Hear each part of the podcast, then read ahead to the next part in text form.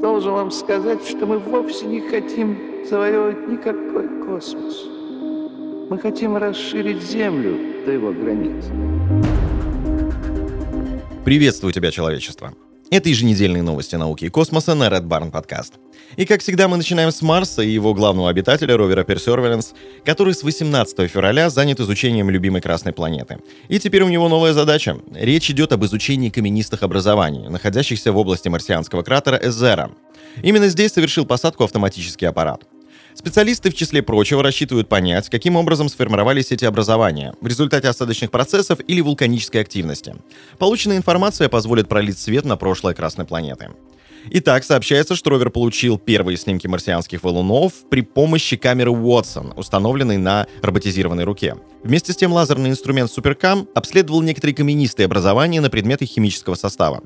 Съемка поверхности планеты также выполняется при помощи прибора Mastcam Z, мультиспектральной стереоскопической камеры с возможностью зумирования. Сложность исследований заключается в том, что валуны на Красной планете в течение длительного времени подвергались эрозии. Кроме того, они покрыты слоем песка и пыли. Ну а впрочем, в арсенале марсохода есть средства, позволяющие справиться с данной проблемой. Ну и раз мы поговорили о марсоходе, то и о марсолете не упомянуть невозможно. Дескать, НАСА показала полет вертолета Ingenuity на Марсе. Запись была сделана 30 апреля.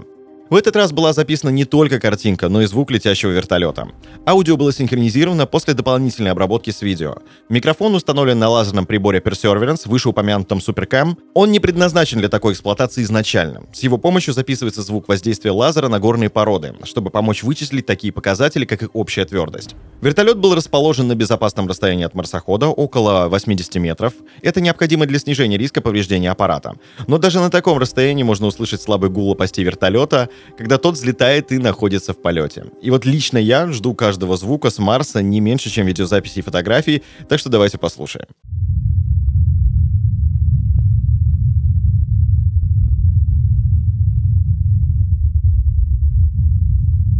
И вот с одной стороны ничего примечательного, но факт того, что мы можем услышать, что происходит на другой планете, завораживает.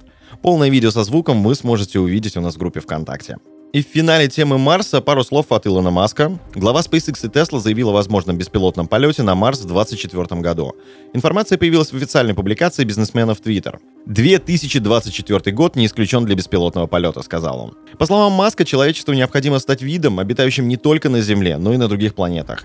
В мире существуют различные угрозы безопасности людей, которые невозможно полностью проконтролировать. Одной из таких угроз бизнесмен назвал возможность начала Третьей мировой войны. И хочу напомнить, что 27 апреля Илон Маск заявил о том, что покорение Марса повлечет за собой многочисленные человеческие жертвы. Однако он заметил, что подобные риски не уменьшают количество добровольцев, желающих побывать на Красной планете. Марс Марсом, а про Венеру как-то подзабыли. В свою очередь зонд Паркер Solar Probe зафиксировал радиосигнал в атмосфере Венеры. Еще в начале 2020 года зонд стал первым за 30 лет космическим аппаратом НАСА, пролетевшим вблизи Венеры. Сравнив новые данные зонда с архивными, астрофизикам удалось зафиксировать радиосигнал в атмосфере этой планеты.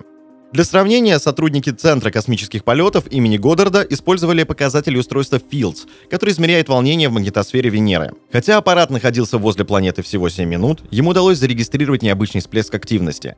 Такое излучение ранее отмечалось у спутников Юпитера, которому отправляли миссию Галилео. Последний раз вторую планету от Солнца наблюдали на столь близком расстоянии в 1992 году через систему Pioneer Venus Orbiter. Сопоставив информацию, собранную в ходе двух полетов, ученые подтвердили гипотезу об изменчивости магнитных полей Венеры.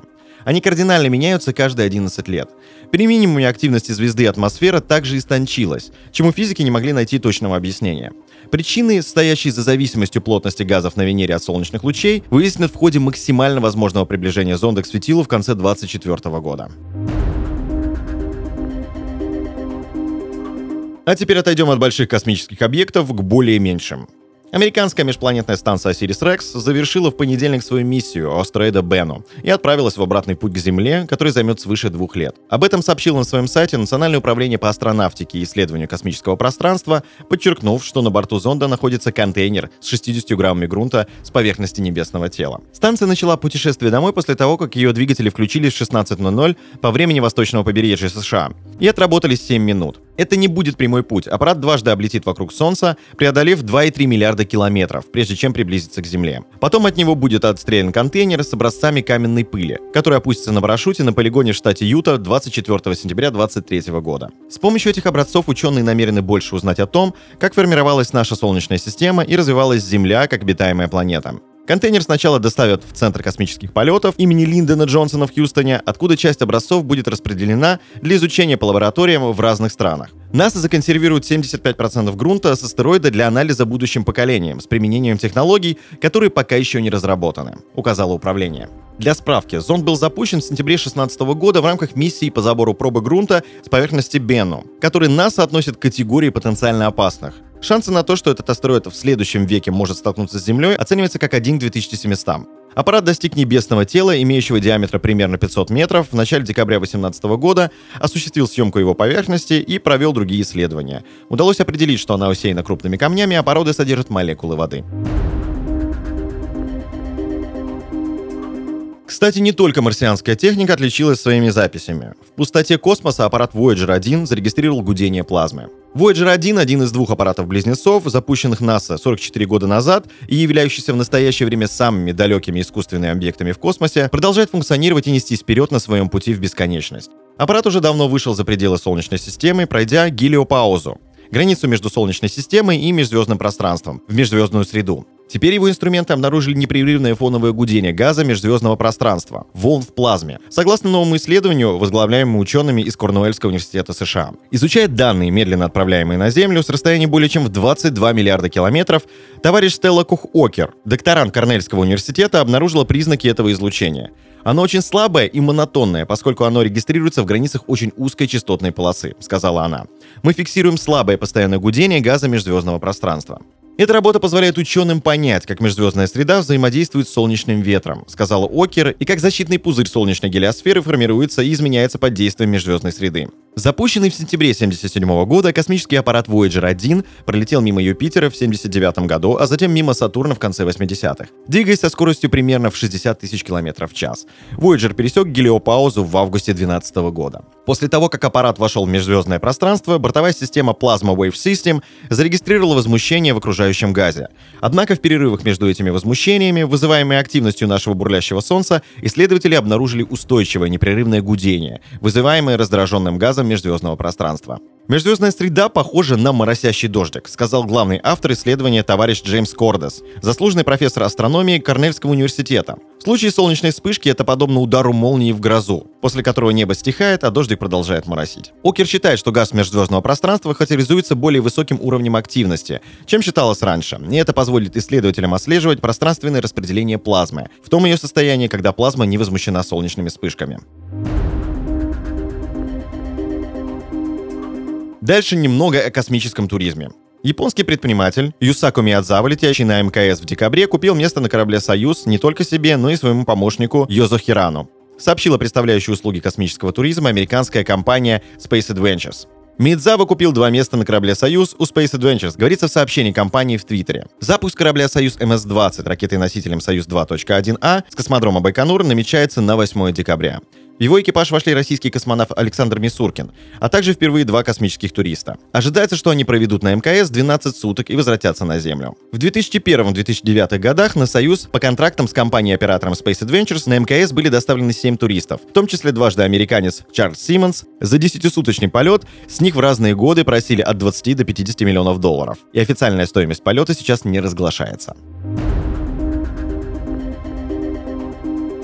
Ну а МКС, как и предсказывали, начинает барахлить. В американском модуле спокойствия Международной космической станции вышло из строя оборудование для получения питьевой воды. Об этом сообщается на сайте НАСА. Блок обработки технической воды EPA был отключен из-за возможной утечки, говорится в сообщении. Блок будет отремонтирован при помощи имеющихся на борту запасных частей. Оборудование вернется в строй, как ожидается в начале следующей недели. Отключенный блок используется для переработки воды из нескольких источников, чистую питьевую воду для членов экипажа МКС. В НАСА заверили, что экипажу ничего не угрожает, поскольку на космической станции имеются запасы воды, которых при необходимости хватит на несколько месяцев. Ну и в финале о Леонове. Первый российский робот-теледроид, предназначенный для работы в космосе, будет готов к 2023 году, заявил исполнительный директор НПО «Андроидная техника» товарищ Евгений Дудоров. Через несколько лет на МКС может быть запущен потомок робота Федора, робот Леонов, предназначенный для работы в открытом космосе. Имя роботу подобрали по аналогии с первым человеком, вышедшим в открытый космос Алексеем Леоновым. Ожидается, что все этапы разработки будут закончены в 2023 году. Как рассказал исполнительный директор НПО товарищ Дудоров, в роботе будут использованы технологии, которые уже протестировали в роботе Федоре. Напомню, что в августе 2019 года он в одиночку отправился на МКС на борту корабля «Союз МС-14». В отличие от своего предшественника, робот Леонов будет выглядеть как торс человека без ног. Это были новости науки и космоса на Red Barn Podcast. Следите за нами и знайте, что информационная вселенная бесконечна.